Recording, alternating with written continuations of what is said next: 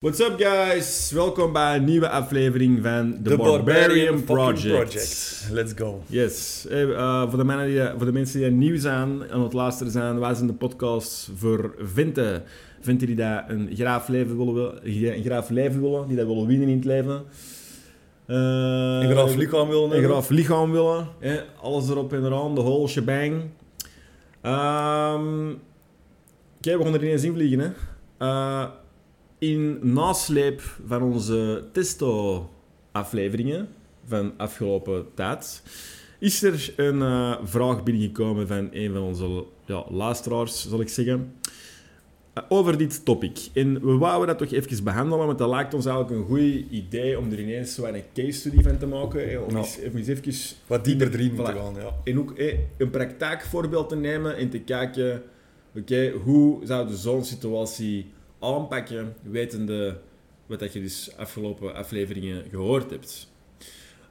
Ik kom de naam anoniem houden, want ik weet, hij heeft het niet speciaal vermeld, maar ja, gewoon voor de man te beschermen. Dag Barbarians. Het is wel een lang bericht, ik zal het misschien even gewoon wat samenvatten. Het is eigenlijk een jonge man, hij is 23 jaar, hij is 5 jaar bezig met trainen en op zijn 16e was hij zwaar overgewicht. Hij woog 136 kilo. Nu weegt hem nog 90 kilo, dus serieus wat afgevallen. En hij zegt, ik heb altijd in de kut gezeten, die laatste jaren. Nu zegt hem dat hem de laatste tijd eigenlijk voelt dat er iets niet klopt. Zijn energie is laag, zijn herstel is niet meer goed. Wat zegt hij hier nog? Hij heeft ook niet meer zoveel met de motivatie. En hij boekt geen progressie meer. Inderdaad, dat zegt hij hier ook. Hij maakt geen spiermassa meer aan, maar hij valt ook niet verder af. Het is dus een beetje van alles. Hij zegt er ook iets van erectieproblemen. En daarom is hij dus eigenlijk naar een dokter gegaan, heeft een bloedonderzoek laten doen. En het verdict was daar dat hij net onder het gemiddelde zat. Wat dat voor een dokter dus inderdaad het signaal is om te zeggen, alles is in orde. Als je erectieproblemen begint te krijgen, dan is dat natuurlijk niet direct dat je wilt horen. Alles is in orde. Nee, klopt, maar we moeten daar ook wel even zeggen, van die erectieproblemen, dat kan ook iets mentaal zijn. Dat kan absoluut. Dus dat is gewoon een side note, hè, dat je er wel bij moet zeggen. Ja. Dus voilà, dit is de case. En we gaan die eens even bekijken. Ja, in zaken de testo-afleveringen. Moet deze man bijvoorbeeld aan TRT, want ik denk dat is een beetje waar het hem hier wel lijkt naartoe te willen gaan. Dus hij gaat meermaals naar een dokter. Ja. En de dokters zullen hem dat niet voorschrijven dat niet helpen. Nu, ik ben eigenlijk akkoord met die dokters, want dit is te vroeg, sowieso. Ja. Want er zijn eigenlijk, we zien wel een aantal rode vlaggetjes. Ja. We hebben het ook gezegd in onze vorige afleveringen, TRT is the last resort. Ja. Dus eerst moet al de rest goed zitten. En de eerste grote rode vlag dat ik zie is, hij zegt, ik leef al gedurende 5 jaar in de kut. En heel zwaar afgevallen. Dus ja, dat is natuurlijk al major red flag. Want continu in een calorietekort zitten, dat begint ook te wegen op uw hormoonbalans. Exact. En daar moet je ook een beetje zien van, hoe bereikt jij die kut? Hoe bereikt jij dat deficit? Snap je? Want we krijgen hier geen informatie over wat dat gaan doen bent qua voeding, qua training, qua slaap, qua rust. Dat zijn allemaal factoren dat daar super, super belangrijk voor zijn. Ja. Dus wij gaan hier eerst en vooral nooit zeggen, je moet gewoon beginnen met TRT. Absoluut niet. Ga eerst alle andere factoren af. Hè. En dat is inderdaad iets dat we merken, en dat heb ik ook al vaak gemerkt, hè, van, ik maak geen progressie meer, het zal wel aan mijn test liggen. Omdat dat ook een heel makkelijk excuus is. Ja. Hè? Absoluut. Dus daar vind ik, we gaan eens moeten zien van, hoe is die kerel zijn training? Hoe is die kerel zijn voeding vooral? Hè? Want als jij op 1600 fucking calorieën zit, niks van vetten, dan moet je ook niet verschieten dat je geen testosteron hebt. Hè? Ja, vetten zijn echt normaal. Cruciaal voor je testosteron. Dus echt belangrijk om daar naar te kijken. Hè? Want ja, de voornaamste reden dat je waarschijnlijk het gevoel hebt dat je testo heel laag is, hè, naast erectieprobleem aside dan, is omdat je geen progressie meer boekt. Hè. Hij zegt het heel duidelijk, ja, ik boek geen progressie meer. Omdat hij heel moe is. En omdat hij geen energie, geen motivatie meer heeft. Voilà. Maar ook dat kan perfect zijn als jij 6 keer de week traint en dan je lichaam niet de nodige voedingsstoffen geeft en dan te weinig slaapt. Dat zijn allemaal dingen dat daar mee een factor voor kan zijn. En gewoon ook te lang in dat deficit zitten. Exact. Dus waarschijnlijk... Ja, want dat is eigenlijk een scenario dat zie je best vaak. Je bent veel te dik. En opeens heb je daar fucking genoeg van. En je gaat er alles aan doen om dat gewicht kwijt te geraken. En je begint eigenlijk een vorm van crash-dieet aan te nemen.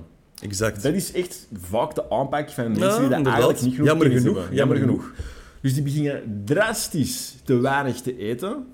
Ook gewoon uit schrik van, ik durf niet veel eten, want dan wordt dat zo'n obsessie. Ja, dat is. Van, fuck, ik mag niet te veel eten. En dat komt direct bij. En waarschijnlijk zit die gast, ik ben echt 90% zeker, zit die in zo'n sleur.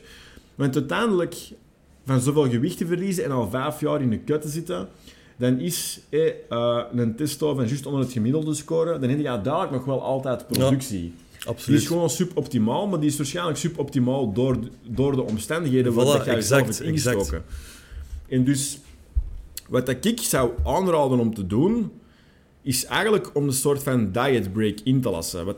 Wat je lichaam nu nodig heeft, is ademruimte.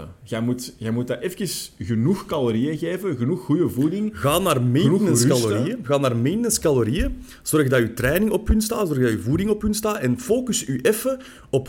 eigenlijk spiermassa aanmaken en kracht in de gym. Ja. Ga dan na 4, 5, 6 maanden, ga dan terug naar je kut en dat gaat 100 keer vlotter verlopen. Hè. Ja. En dat is iets wat dat mij niet per se stoort hier, maar dat is iets wat dat wel op mijn lever ligt in de zin van... mensen vanaf als die geen progressie meer boeken, dan gaan die zoeken naar dingen van... daaraan zal het liggen. Het is te lage testo en ik moet gewoon een spuitje hebben en dat is gefixt. Ja. Jammer genoeg is dat vaak absoluut niet het geval. Hè? Dus ik zou persoonlijk eerst eens overwegen van kijk, misschien ligt het effectief aan mijn voeding en training en mijn slaap. Want als je er heel eerlijk bent mee over jezelf, hè, ik weet heel veel mensen denken dat die er alles van weten en dat hun training optimaal zit, want die hebben dat via Google gehaald. Hè? Maak even eerst eens de overwegingen van, is mijn voeding wel goed? Is mijn training wel goed? Is alles hoe het hoort te zijn? Mm-hmm. En als je daar een twijfel over hebt, vooraleer dat je chemische shit in je lichaam gaat steken, kijk misschien om even begeleiding te zoeken op het vlak van voeding en training. Inderdaad, zoek een goede coach die je kan helpen met een traject af te leggen waarin dat je even focust op gewoon je algemene gezondheid. Je moet dus niet nog afvallen en nog in shape komen. Exact. Want uiteindelijk, als je van 126 kilo naar 90 kilo bent gegaan, zegt hier wel niet hoe groot dat hem is. Want we hadden natuurlijk ook gezegd, te veel vet hebben, dat zorgt ook voor te lage testosteron. Ja. Maar dus inderdaad, ik denk qua aanpakplan het beste nu even naar maintenance gaan. Ja. Meer rusten, zien dat je voeding echt op peil staat. Niet bang hebben om genoeg te eten. Je gaat niet terug vet worden. Als je gewoon op je maintenance eet, of lichtjes daarboven, dan ga je niet ineens terug focus op protein, focus op vetten en je koolhydraten enkel rondom de training. Ja. Dan ga je echt al goed zitten, weet je. En ook super, super belangrijk daar. Hè. Ik heb vaak iemand dat naar mij komt en die is fucking moe. Hè. Ja... dat is gewoon, die trainen veel te veel, die pakken veel te weinig rust, vaak in combinatie met nog een zware actieve job. Mm. Je moet dat ook tijd geven wanneer dat je je rust gaat pakken. Geef dat echt een maandje tijd. Als je slaap en je energie dan niet verbeterd is, als je echt het rustig aan hebt gedaan, dan kun je inderdaad eens beginnen kijken van oké, welke factoren kunnen er nog een rol spelen. Hè? Ja. Maar het is echt nu een kwestie van elimineren van waar ligt het probleem. Mm-hmm. Snap je? Ligt het echt bij de aanmaak van je test of ligt het door omgevingsfactoren, te lang in een kut zitten, te weinig vetten eten, waardoor dat je weinig testo aanmaakt. Mm-hmm. Te veel trainen, want overtraining is super belangrijk ook. Als je overtraint, gaat je slaap daaronder lijden. Als je slaap leidt, dan gaat je testo daaronder lijden. Snap je? Dat zijn allemaal van die factoren die hier super belangrijk zijn, maar waar dat wij nu eigenlijk geen info over hebben. Snap je? Wij weten enkel dat uit bloedwaarde uw testo wat aan de lage kant is. Ja. Maar op basis daarvan alleen gaan wij nooit zeggen van... hé manneke, doe maar. Want trouwens, wou ik nu even kwijt over die erectieproblemen. Als jij echt bek af bent Ja, dan moet je ook niet verwachten dat je lichaam het klaar staat om te springen. Voilà, inderdaad. Maar dat is wel een belangrijke side note. Van, ja, het is, misschien is het echt gewoon dat je lichaam gewoon kapot is. Ja, dat je echt gewoon burned out bent. Ja. Wat echt... Ja, ik zeg het, dat echt een goede optie is. Want het is niet de eerste keer dat ik dat zie bij mannen die dat echt vet zijn geweest. Ja. Want dat is gewoon een super herkenbaar patroon. Ineens, je draait die switch, je hebt er fucking de hoef aan, je beslist, ik ga er nooit meer terug naartoe, kost wat kost moet ik afvallen. En dat is goed, hè? Dat is op zich goed, inderdaad. Dat is positief. Maar dan moeten we wel echt het juiste gameplan hebben. Ja, dus je moet op een gezonde manier afvallen. Gewoon crashdiëten, veel cardio doen, dan zit je echt gedoemd om je te fokken en een lage testo te hebben. Ja, exact. Oké, dus te veel cardio, te veel trainen. Te weinig eten, dat zijn dus ook factoren waar je testosteron onder laat. Onthoud dat heel goed.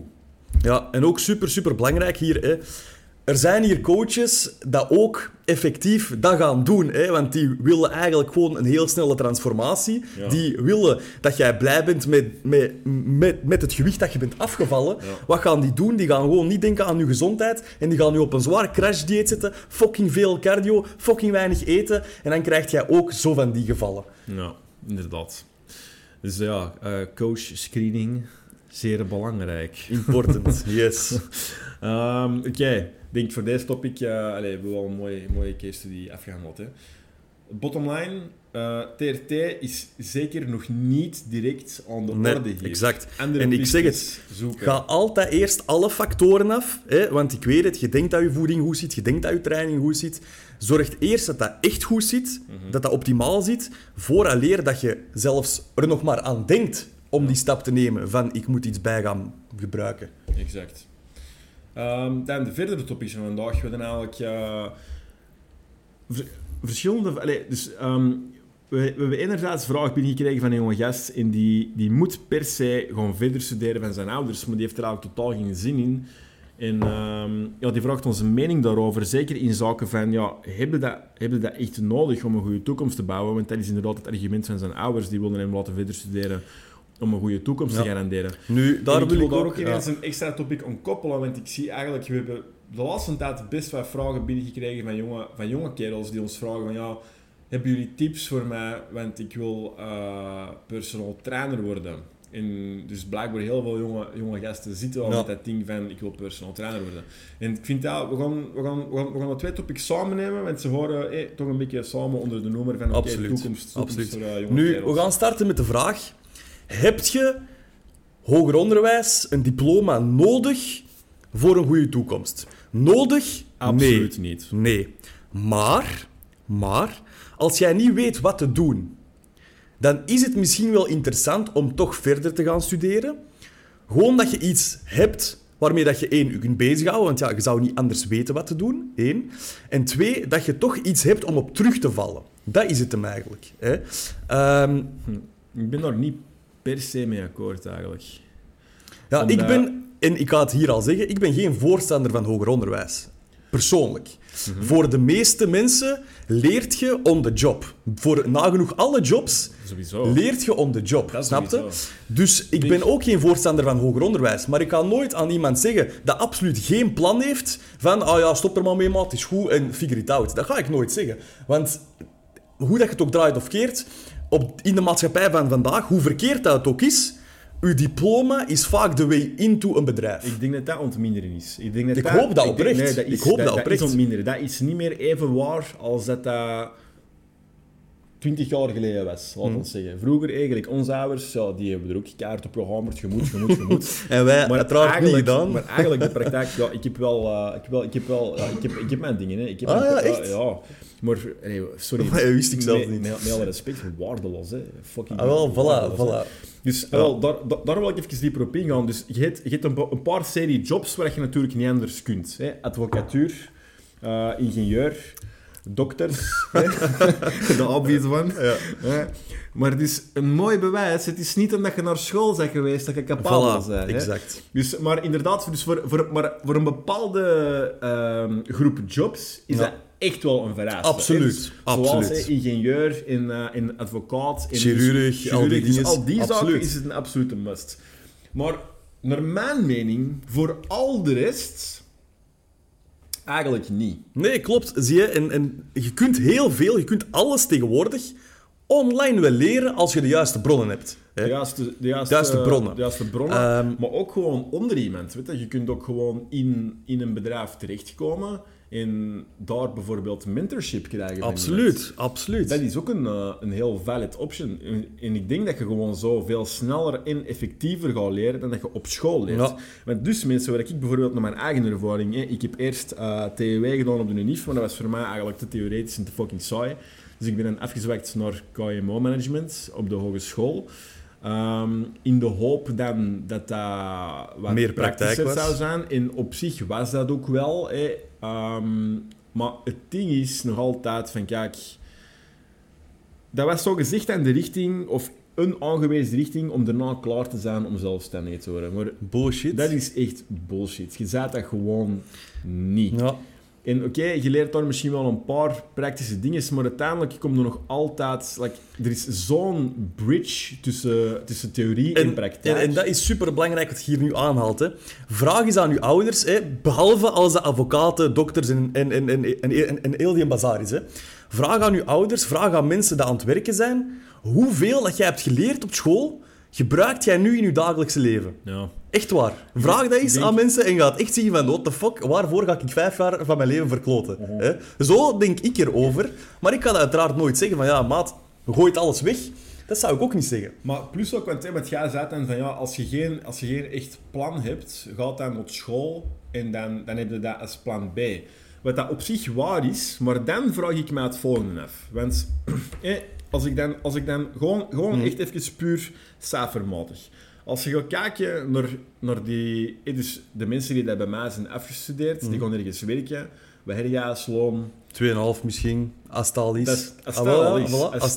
starter is dat eerder een kleine 2000 met dan misschien een autootje en misschien een telefoonnetje. Dat is gewoon de realiteit. Er is dus het ding is niet omdat je een diploma hebt... Wil jij niet ineens in een hogere inkomsten gaan vallen? En even super belangrijk, want nu dat we het daarover hebben, hè, en ik zie dat ook, en jij gaat dat ook zien bij alle mensen waarmee dat jij eventueel gestudeerd hebt. Hè. Heel veel mensen zien een diploma als, I made it, en ik moet voor de rest gewoon mijn job doen. Ja, dat is nu, als jij, hè, want wij zijn hier een podcast voor echt succesvol te worden. Hè. Uh-huh. Dus als jij echt succesvol wilt worden, en jij ziet je diploma als de end-all, be-all, wake fucking up. Ja. Want uw diploma is enkel uw voet in de deur. Dat is het. Ja. Als jij effectief succesvol wilt zijn, dan is het fucking hard werken, ook na uw diploma gehaald te hebben. Harder zelfs, absoluut. Ja, inderdaad, belangrijke nota. Voilà. Maar dus, om even op mijn ding verder te gaan. Dus, basically, gestudeerd dan... X aantal jaar, om eigenlijk geen noemenswaardig hoger loon te hebben. Tenzij als jij je eigen bewijst en doordoet, maar dat is een ander paar. Maar dat moet ook. Dat kun je op het andere pad ook. Voilà, dat kan ook op het andere pad. Dus dan vind ik, stel, met de jongen in kwestie zei, ja, studeren dat is echt niks voor mij en ik moet dat van mijn ouders, for God's sakes, wat moet ik nu doen? Persoonlijk heb ik dan zoiets van, ja, eigenlijk... Puur, als je rationeel er naar kijkt, is het dan misschien beter om te zeggen... Ga begin te werken. Ja, voilà. Ja. En dan leer je wel wat je graag doet. Voilà. Plus, want dan is die inderdaad ook niet verscheten. Je zit dan geld ontverdienen, tenminste. En niet eens zoveel minder... Nee, exact. Weet je, en zo heb ik het ook gedaan. Weet je. En daar gaat ook mijn voorkeur naar uit. Hè? Want eigenlijk, wat ik zei, van, ja, als je geen plan hebt... Ja, luister naar je ouders. Langs de ene kant, ik heb het ook niet gedaan. En het gaat best goed met mij, ik zal het zo zeggen. Nou, uw ouders weten het gewoon niet. Voilà, best, exact. Weten. En uw ouders zitten nog in die oude generatie van... Ja. Een diploma is echt de enige manier om het te maken in het leven. En plus het is ook echt zo... Maat, niet iedereen is gemaakt voor school. Nee, echt. En ik persoonlijk was echt niet gemaakt voor school. Ik ook niet, man. Fuck dat was echt een fucking ladesweg. Ja. Een ladesweg. God, man, god. En ik heb eerst... Heb ik 1 semester, uiteraard niet meer dan dat, heb ik aan de KU Leuven handelswetenschappen gedaan. Dan ben ik eigenlijk beginnen werken. als student zijnde van, ja, wat is dat, januari, februari tot en met begin volgend studiejaar. Hè? Dan heb ik een semestertje kine gedaan, hè, want ik dacht, ja, dat ligt toch meer in mijn richting van fitness en heel die dinges. Hè. Maar dat was dan eigenlijk ook allemaal dingen dat ik toch niet ging kunnen gebruiken in heel het fitnessgebeuren. Ja. Dus dan heb ik daar ook van afgestapt en dan ben ik gewoon beginnen werken. En inderdaad, als je begint te werken, dan merk je wel van oké, dat doe ik graag, dat doe ik niet graag. Dan op den duur ontwikkelt je wel die passies of die dingen... Die interesses waar dat je verder in wilt gaan. Snap je? En plus, je leert ook gewoon keibelangrijke lessen, man, van je eerste jobs.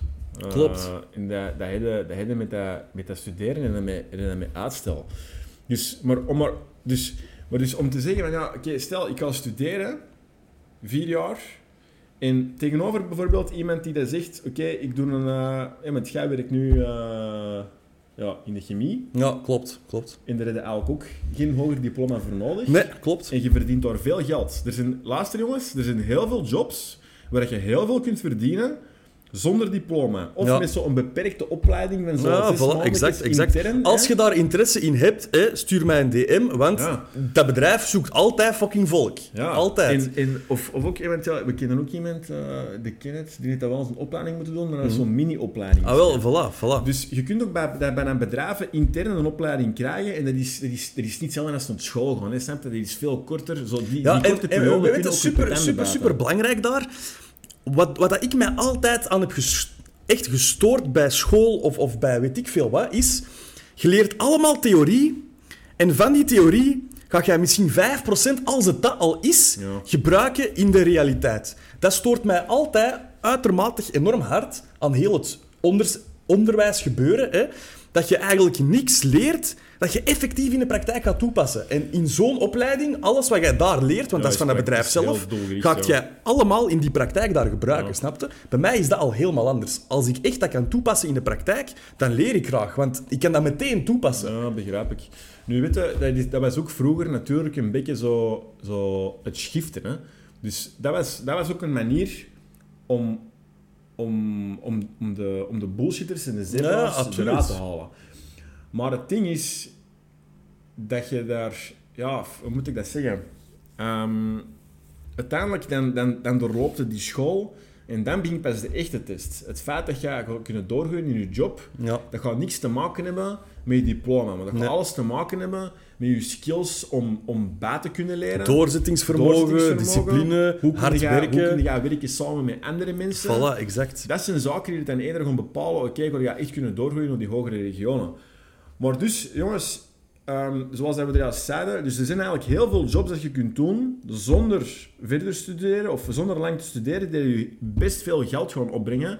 En als je dan de rekensom maakt, dus je zet dan eigenlijk een dommerik en die gaat 4 jaar naar school en jij hebt voor de rest eigenlijk niet veel doorzettingsvermogen en skills, dus jij zit direct gekapt op je 2009 misschien, of op je 2000 netto, met misschien hier en daar een maaltijdcheckje, of zo. Allee, uiteindelijk maar een heel basic loon. Nee, absoluut. Terwijl, je kunt ook 4 jaar vroeger beginnen werken. Veel meer geld hebben, want gewoon nog bij je ouders.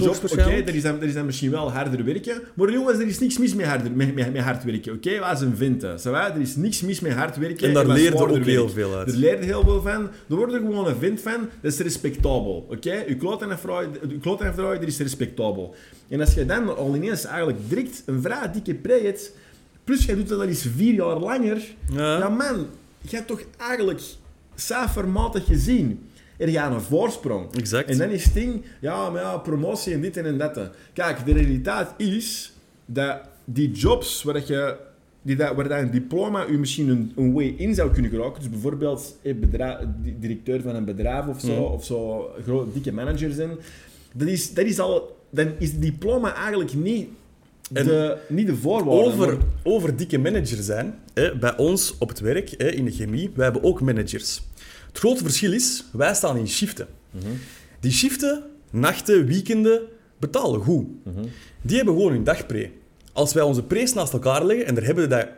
En dat is al gebeurd, een van mijn ploeg en dan echt de grote manager van onze dienst, die hebben die pre's naast elkaar gelegd, en die manager die werd gewoon bleek, hè. Snap je? Maar, hier moet ik wel bij vermelden, jongens. Jij doet ploegensysteem. Ah, wel, voilà, maar dat zie je ook, hè? Je betaalt daar wel een prijs voor, hè? Je betaalt een prijs voor. Voilà. Oké, akkoord. Dat is ook wel iets, dat moet ook gezegd worden, nachtwerk en zo, en shiften, dat is niet houdbaar voor je hele... Ja, oké, dat is houdbaar, maar bedoel, dat pakt levenskwaliteit weg. Dat pakt levenskwaliteit weg, maar we komen nu hier op het feit van, kijk, je bent jong... Je kunt dat 10 jaar zeker doen. Wel, hè. Er zijn mannen bij mij dat dat tot hun 65 of 60 doen. Mm-hmm. Hè. Je kunt dat tot hun fucking 30, 35 doen. Ja, en dan heb jij gecashed. Mm-hmm. En dan kun jij overstappen naar een dagshiftje of zo. Hè. Het maakt mij al niet uit. Hè. Ja, of ondertussen... dat is het beste. Dat je daarnaast aan bouwen. Inderdaad. Voilà. Maar ik bedoel maar, dus het percentage van... Want ja, wat zal ik zeggen? De pushen, zal ik zeggen, om kinderen te drijven naar die diploma's, is ook vaak... Ja, die kunnen doorgroeien naar een heel dikke pre. Maar het ding is, het percentage van mensen... dat echt uiteindelijk die heel dikke pre haalt... is heel klein. En dat heeft trouwens niks te maken met dat diploma. En dat heeft alles te maken met je persoon zelf. Met het extra werk dat die erin steekt. Maar dat is exact wat ik bedoelde. Hè? Van kijk, mensen, hè, en jij zit daar rondom u, ik zit daar rondom u, die fucking denken, ah, ik ben afgestudeerd, ik heb mijn diploma, I made it. Ja. Nee man, dan begint het net. Ja. Allee, ja, kijk, voor andere mensen is het natuurlijk wel zo... Als je als zo iemand zei, maar ja, dan zou je niet naar deze podcast aan het luisteren zijn. Oké, ik heb een simpel diplomaatje. Ik stuur nu ergens in de marketing en ik heb een autoker onder mijn poep en ik rijd waarom. En ik ben blij met mijn... Ik ben blij met wat ik heb. En ik heb dan een mooi loonsje voor een best simpele job. In die gevallen... is dat misschien inderdaad een goede keuze. Maar zelfs dan luistert je niet naar deze fucking podcast, nee, man. Je luistert nu om succesvol te worden en om verder te gaan in het leven. Ja. Hè? Dus persoonlijk, en dat gaat ook uit naar mijn voorkeur, is vind eerst wat je graag doet. En hoe doe je dat? Door in de praktijk te gaan werken. Hè? Nu, dat vind ik ook een gevaarlijke, om even tussen te komen, van ja... Vind wat je graag doet. Hey, want dat vind ik wel echt een beetje een ziekte van onze samenleving. Ja, je moet je passie vinden en je moet het graag doen. Oké. Want jongens, het gaat altijd werken blijven. Sowieso. En het gaat altijd meer dan... Ook al doe jij zogezegd je passie en kun je daar je job van maken en een dik loon mee verdienen. Zelfs in dat geval, als het je passie is, om het zo te zeggen... wil jij meer dan de helft van de tijd dingen moeten doen die dat sukken. Ja, en zelfs daar, super, super belangrijk. Eigenlijk zelfs is het beter om je passie niet als job te doen. Want die passie, dat gaat weg. Ja. En ik geef dat nu zwart op wit. Die passie, die gaat weg. Ja. Dat is zo. Dus passie zoeken en doen wat je graag doet, vind ik wel echt overrated. Nee, oké. Maar echt... je moet wel weten wat dat je wilt doen in het leven. Ja, ja. En dat gaat enkel vinden door trial and error. Ja, ja. Maar gewoon om even te zeggen, van, ja, het advies van ja, je moet zoeken wat je graag doet, vind ik eigenlijk te kort op de bocht. Want ik denk dat dat zinnetje net echt de killer is van veel... progress, want iedereen heeft nu het idee van... Ja, werken, dat moet leuk zijn. En ik moet dat zo graag doen. En ik moet zoveel plezier hebben. Maar nee, maat, het blijft fucking werken. Oké? Dit is voor iedereen zo. Dus je moet ook gewoon een beetje je kloten durven afdraaien. En een beetje gewoon door een zure nap kunnen buiten. Dat moet er altijd bij horen. Bij eender wat dat je doet. Dus, bottom line, om een antwoord te geven. Nee, jongeman. Jij moet niet verder studeren voor een goed leven te bouwen. Jij hebt echt tal van opties die daar u misschien veel beter liggen. Want inderdaad, zoals je dat zelf aanvoelt. Als jij niet gemaakt bent voor naar school te gaan, dan hoogstwaarschijnlijk ga je in het patroon belanden waar heel veel jonge mannen in belanden. En dat is, we proberen dat voor 2-3 jaar en we modderen maar wat aan. En uiteindelijk in de 2-3 jaar gewoon weggesmeten, terwijl je eigenlijk geld had kunnen verdienen. Of zelfs 4 of 5 jaar, als je over een studie van 3 jaar, 4 of 5 jaar gaat doen, dus zoals de meesten dat eigenlijk echt niet gemaakt zijn voor school. Hè. En dan waarschijnlijk iets gaan doen waar je zelfs niet...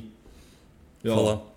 Niet meer en zo kom je vast te zitten in het leven eigenlijk. Ja. Hè? Je gaat iets doen dat eigenlijk niet gemaakt is voor je. Je gaat dan een jobje doen waar dat je waarschijnlijk gewoon juist genoeg verdient. Mm-hmm. En dan blijf je daar zitten, want je zit comfortabel, je zit goed, maar je onderneemt voor de rest niks. Ja. En, voilà. En dan blijf je zitten. Dan zit je gefucked. Voilà. En dan zijn we zo eigenlijk op een mooi moment gekomen om de hoek te maken naar de personal trainers. Yes. Want, mijn heren, ik wil wel ook... het lijkt me geen goed idee om als jonge gast te denken van... Hé, weet je wat? Het is mijn passie. Fitness is mijn passie. En weet je wat? Ik ga personal trainer worden. Dan denk ik echt... dat je in heel veel gevallen... bedrogen eruit gaat komen. Heel bedrogen er gaat uitkomen. Want maat, als er één beroep is wat dat tegenwoordig gelijk onkruid uit de grond is geschoten... Coaches en PT's. Of misschien lijkt dat gewoon omdat wij doorin zitten. Ik weet het niet. Misschien dat wij door een verstoord beeld van hebben, maar ik denk het niet. Ik denk, de hele coaching en de personal training business is gewoon... overbevolkt. En hier zeg ik eigenlijk al ineens een heel belangrijk punt. Het aanbod is sneller gestegen dan de vraag. En met inderdaad, fitness heeft de laatste jaren wel in de lift gezeten. Ik weet nog, toen ik 15 jaar geleden begon met fitness, dan was ik nog een rare snuiter. Jongens, luister goed naar wat ik nu ga zeggen. Toen ik op de middelbare school zat, was ik de enigste die dan naar de fitness ging. Van die tijd kom ik. Dus fitness... was toen nog maar juist begonnen met in de liefde geraken. En nu, iedereen gewoon op fitness. Maar dus, wat je hebt gezien met dat die fitnessindustrie is beginnen boomen, en dat eigenlijk personal trainer en coach een heel toegankelijk beroep is, zal ik zeggen. Iedereen kan dat eigenlijk worden met de knip van een vinger. Je ziet ook dat heel veel mensen zo gedacht hebben. Ja, exact. En dus het aanbod van personal trainers is sneller gestegen... dan dat de vraag naar personal trainers is gestegen. Ja, exact. En dat concept alleen al is bad news. Want de wet van vraag en aanbod, dat is de hoofdwet van economie, dat impliceert dat als de vraag kleiner is dan het aanbod, dat de prijs zakt. Dus basically, jij moet meer gaan werken voor minder te verdienen. In de meeste gevallen. Ja. In de meeste gevallen. Dus ja... doorgaans zou ik aan jonge gasten die daar personal trainer willen worden, ik zou het echt afraden. Voor meerdere redenen. Omdat we het juist ook al gezegd hebben, ja, het is niet omdat iets je passie is, voilà, dat je daar je job van moet maken. Ja. Want het ding is ook, zeker als in personal training, denk ik, zijnde, ga je die passie best snel verliezen. Want dat is niet altijd een even gemakkelijk beroep. Met mensen afspreken, met mensen omgaan. Je hebt ook wel echt bepaalde shitty type klanten. Dat hebben. Ik las dat in een boek van 40's Laws of Power van Robert Greene. En toen ging er ineens een lampje van mij branden. Het ging over geld, zijn wet over geld. En die beschrijft een bepaald type persoon. Ik heb voor een lawman, ik zal het even leech of parasiet of zo noemen, of bloedhond, weet ik niet wat. Maar dan kwam er zo op neer, je hebt dus echt een type mensen, en ik wist niet, ik heb dat al vaak meegemaakt, maar het feit dat iedereen een term aan gaf, dan dacht ik van, wow, amai, veel mensen zijn dus zo. Je hebt dus een bepaald type mensen en die denken, ik geef iemand €50, die mens, die is van mij. Dat is nu maar een hond. En ik kon ervoor zorgen dat iedere euro, dat er voor gezweet is. Je hebt zo'n type mensen. En ik heb daar best wel wat tegengekomen. Er zijn al mensen die al geen tweede keer moeten komen bij mij. Nee, echt. Natuurlijk. En, je kut die ook snel. Maar bedoel maar, als je lang in die personal training business zit, ja, ga je ook veel van die mensen tegenkomen. En dat is moeilijk om mee te werken en dat begint allemaal te wegen. Nee, tuurlijk. Nee, maar over die personal trainers, dat die inderdaad uit de grond schieten, dat klopt volledig. Nu, langs de andere kant moet ik ook al erbij zeggen van, zie, als jij... dat echt graag wilt doen, zorg ervoor dat jij de kennis hebt voor al eer dat je start. Zorg ervoor dat jij daar diep op ingaat. Ga daarvoor studeren. Zorg ervoor dat jij echt diepgaande kennis hebt. Daarmee gaat jij je al onderscheiden van 95% van alle personal trainers. Maar ja, je hebt niet onderscheidende kennis als je juist begint. Ah wel, nee, maar daar komen we net bij de essentie van hele dingen. Wanneer gaan personal trainers of deze kerels dan vragen van ja, ik wil personal trainer worden. Die hebben misschien 2 kilo spiermassa aangemaakt. Ja. En dan een paar vrienden vragen van hoe de fuck moet ik dat doen? Ja. En dan denken die ineens dat die alles fucking weten. Snap je? Dat is het probleem. Ik denk inderdaad dat hier ook, je wordt dus belangrijk aangehaald. Want dat hoorde dan inderdaad vaak van veel mensen vragen mijn advies. Ik denk dat ik wel personal trainer kan worden. Kijk, er is een heel groot verschil tussen iemand dat u advies vraagt en iemand dat u gaat betalen om advies te krijgen. Exact. Dat is een very big bridge. En daar moet ik zelfs nog een heel belangrijke nuance maken. Ik heb dat echt uit ervaring geleerd. Als jij mensen gratis advies geeft, de kans dat die dat effectief gaan doen, hè, is bijna fucking nihil. Ja. Allee, als er iemand naar u komt en die vraagt van wat moet ik doen voor spiermassa aan te maken? Ik zeg, eet 3 gram proteïne per kilo. Ik zeg, train deze.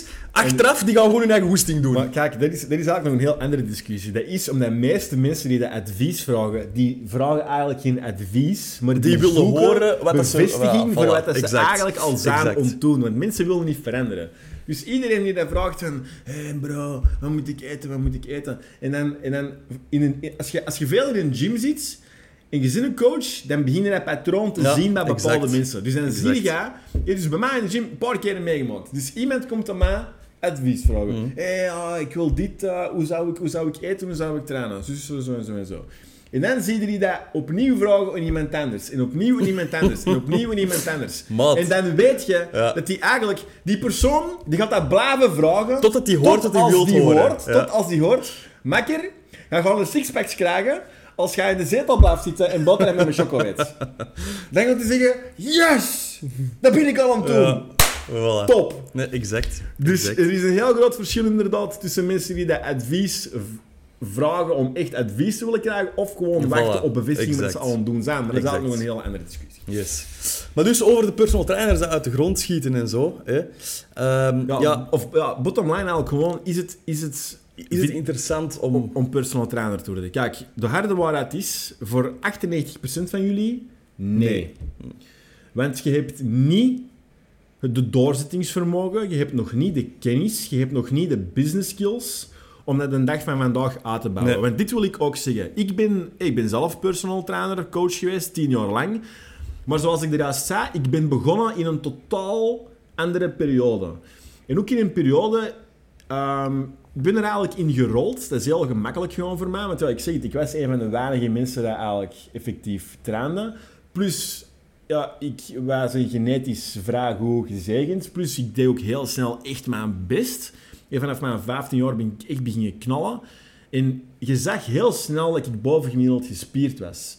En omdat toen er bijna nog geen personal trainers waren, vonden letterlijk mensen gewoon vanzelf hun weg naar mij. Want bij mij was het nooit mijn plan om personal trainer te worden. Ik ben er echt letterlijk in gerold.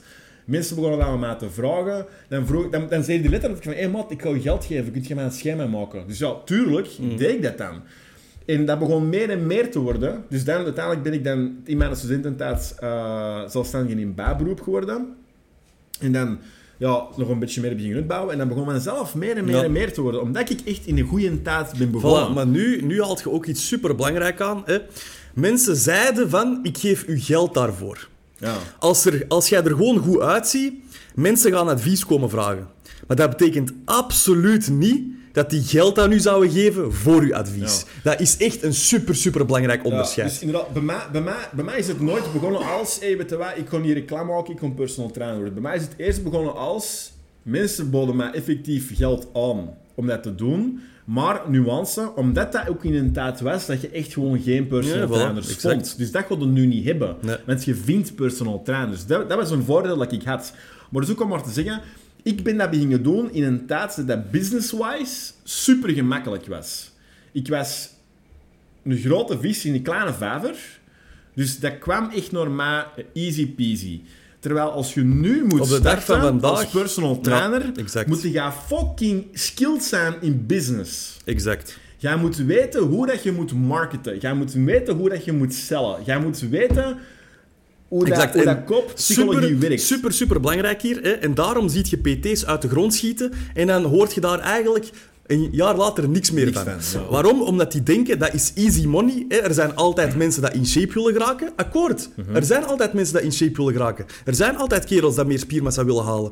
Maar het probleem is, mensen denken dat PT zijn en coach zijn op de dag van vandaag zodanig makkelijk is, alsof dat gewoon gratis geld is. Terwijl eigenlijk, moet ik u heel eerlijk zeggen, als jij effectief personal trainer wilt worden, zorg dat jij eerst een vaste job hebt en probeer dat daarnaast uit te bouwen. Zeker. Dat is exact wat ik heb gedaan en ben aan het doen nog steeds. Hè. Zeker. Nog steeds. Hè. Na 3 jaar ben ik nog steeds daarnaast aan het werken en nog altijd mijn business aan het uitbouwen. En dat is puur doorzettingsvermogen, want er zijn weken waarvan je denkt, maat, er is precies niks van vooruitgang. Mm-hmm. Snap je? Dus vooraleer dat jij zegt van, zie, kom, ik wil echt personal trainer worden... Maar allee, denk er even goed over na, man, want dat is niet zomaar de end-all, be-all dat iedereen laat lijken. Ja, en ik denk ook even, om even een beetje realiteit zien te scheppen. Hè? Want inderdaad, ze denken vaak, easy money, hè, een trainingsje €60. Oké, laat ons even zeggen dat jij een fulltime personal trainer bent in hoofdberoep. Dus jij doet dat op zelfstandige basis. We zullen eens beginnen tellen hoeveel dat jij effectief moet hebben om een goed leven te bouwen. Ja, want veel mensen vergeten, €60 per uur. Ja, maar makker, uw sociaal lasten nog, uw fucking BTW moet daar nog af. Exact. Als je begint te tellen, je moet godverdomme wat trainingen en wat klanten geven, klanten hebben, voordat je effectief mooi kunt rondkomen. Om maar te zeggen, je moet heel veel trainingen geven, heel veel klanten hebben en... Je gaat fucking stikdood zijn, hè, na je week. Ja, dat is helemaal fucking vermoeiend. Dood, hè. Personal training is heel vermoeiend. Dat moet ik wel zeggen. Dat is ook een van de redenen waarom ik daar zelf mee gestopt ben. Dat is heel uitputtend. Als je 10 mensen op een dag hebt gezien, ja, je bent echt braindead. Want dat is ook converseren heel de tijd, hè. Dus dat is niet gewoon repjes stellen en zo. Dat is ook converseren, dat is met mensen omgaan. Dat is niet zo vanzelfsprekend of zo makkelijk als je het zou doen lijken. Om al gewoon even een indicatie te geven dat als je, stel, mensen denken dan vaak bijvoorbeeld €6.000 per maand, dan zit ik goed. Je moet er al sowieso 50% van afrekenen eigenlijk. Hè? Dat gaat zoiets zijn. Dus wat je al sowieso eerst moet tellen, dat is een BTW. Dat is 21% ervan af. Dus er gaat al nog maar een €5.000 overschieten dat binnenkomt op je menszaak of binnenkomt op je vennootschap. Daarvan moet je aan je sociale lasten betalen. En daarvan moet je aan dan nog al je kosten gaan betalen. Maat, eigenlijk, heel cru gezegd, en ik weet, ja, je gaat dat waarschijnlijk niet geloven tot als je dat meemaakt, maar €6.000 omzet als personal trainer is eigenlijk echt maar juist. Dat is echt te weinig. Daarmee ga je geen graaf leven hebben. En daarmee ga je geen dikke reis doen. Je gaat geen dikke auto kopen. En superbelangrijk, hoogstwaarschijnlijk als jij start als PT, zet jij je prijzen zodanig dat er inderdaad mensen zijn dat gaan geven. Wat gaat dat zijn? €40 voor een sessie misschien? Ja. €40 voor een sessie zit je eigenlijk echt gewoon voor niks om te doen. Voilà, exact. Dan kun je echt waar beter naar de haven gaan of eender wat eigenlijk, maat. Ja, dat is. Want als je dan de rekensom begint te maken om die €6.000 te hebben, dan moet jij op een maand tijd met €40 per uur of €40 per sessie, moet jij 150 sessies op een maand doen. Hè? 150 sessies op een maand, gedeeld door 4 weken, dan moet jij ongeveer een 30 plus sessies de week doen. Ja. Plus, het lijkt me ook al gewoon heel onwaarschijnlijk dat je dat zelfs vol krijgt. Wel, voilà, exact. En als startende PT krijg je dat niet vol. Dus daar zeg ik terug van, als je dat echt wilt doen, als je die stap maakt, neem een job en doe dat on the side voor zo lang mogelijk, totdat jij ziet van, oké, dat is echt aan het boomen, ik heb echt klanten. Ja. En doe dat zo lang mogelijk, man, want ik zeg het... Het is echt niet zo simpel als dat iedereen het doet lijken. Nee, en ook een belangrijke nuance dat ik hier even wil maken. Van, je hoort eigenlijk... De goedkope tarieven willen doen, kun je eigenlijk niet doen. Nee, je kunt niet de goedkoopste willen zijn of de meest economische. Want je naait gewoon je wagen erin mee. Op de lange termijn naait je wagen. Als je dat wilt doen, dan kun je echt gewoon beter een job nemen. Want dan heb je niet al die miserie van klanten in boeken en agenda en afzeggingen en al die truit. Met ook het dat er allemaal bij. En als je dan niet genoeg kunt doorvragen, dan zit je eigen echt ontnaaien.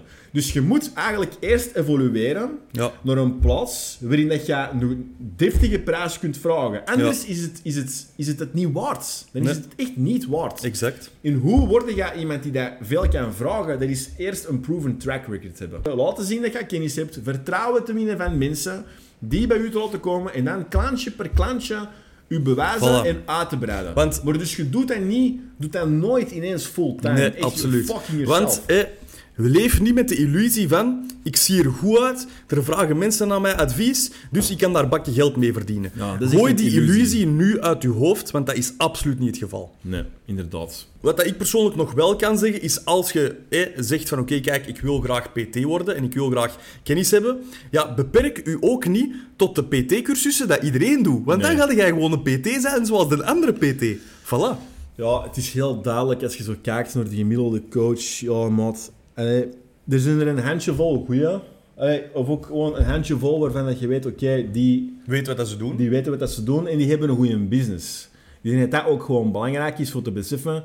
Er zijn heel weinig coaches die er effectief een goede business on overhouden. En ook zelfs die goede coaches waar wij het nu over hebben, die zijn al 10 jaar bekend bezig.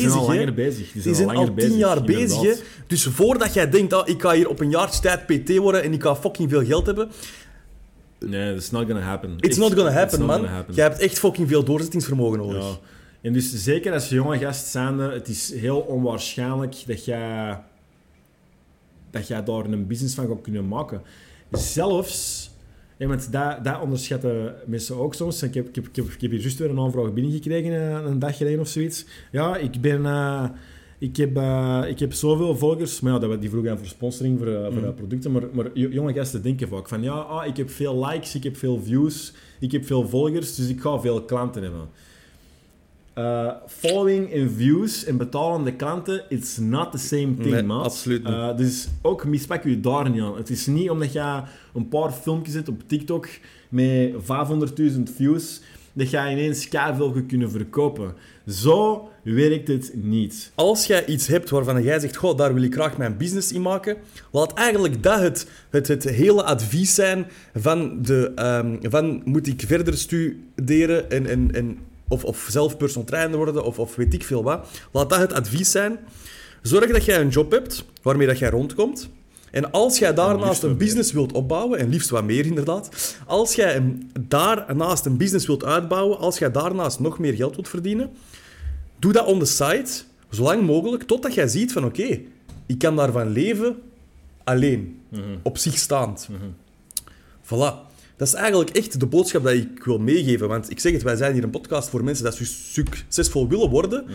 Dan moet jij ook hard genoeg werken, hard genoeg durven werken om een voltijdse job te doen en daarnaast nog te grinden en dingen op te bouwen. Ja, en dan, ik kon hier toch niet iets klein over zeggen, want dan weet ik dat sommige mannen gaan zeggen van ja, maar die fulltime job die houdt mij tegen om full force in mijn eigen ding te gaan. Dus op die manier is dat een belemmering. Je zou dat kunnen zeggen. Twee dingen. Enerzijds, het is zeer onwaarschijnlijk dat jij, als jij met je eigen business begint, dat jij direct zodanig veel werk gaat hebben, dat je daar effectief geen andere job kunt naast doen. Exact. 2, je moet uit heel speciaal hout gesneden zijn als je brein op die manier werkt, dat in die manier op zo'n financieel... Want je zou dan kunnen zeggen van ja... dan moet ik echt vooruit. Dat drijft mij. Want er is necessity, want ik heb geen andere inkomstenbron.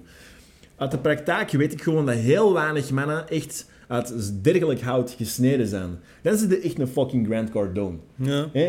Dan zit er een fucking hardcore killer, maar niet iedereen is zo van nature. Nee, absoluut niet. Want je moet ook weten, als je continu in die survival mode zit, van living paycheck to paycheck... in survival mode zitten, vraagt heel veel braincapaciteit. Echt mentale uitputting. In braincapaciteit die je eigenlijk op een andere manier zou moeten gebruiken, als in creatief denken, vooruitdenken. Dus daarom ben ik sowieso voorstander om eerst een inkomstenstroom te hebben vast, waarin dat je dus gewoon, waarin je zeker zijn van kijk, ik moet mij geen zorgen maken. En dat je eigenlijk vanuit die positie kunt beginnen bouwen. Want dat gaat maken dat jij niet in die survival mode zit en dat jij creatief veel meer brain capaciteit beschikbaar hebt. Dus dat is gewoon mijn take.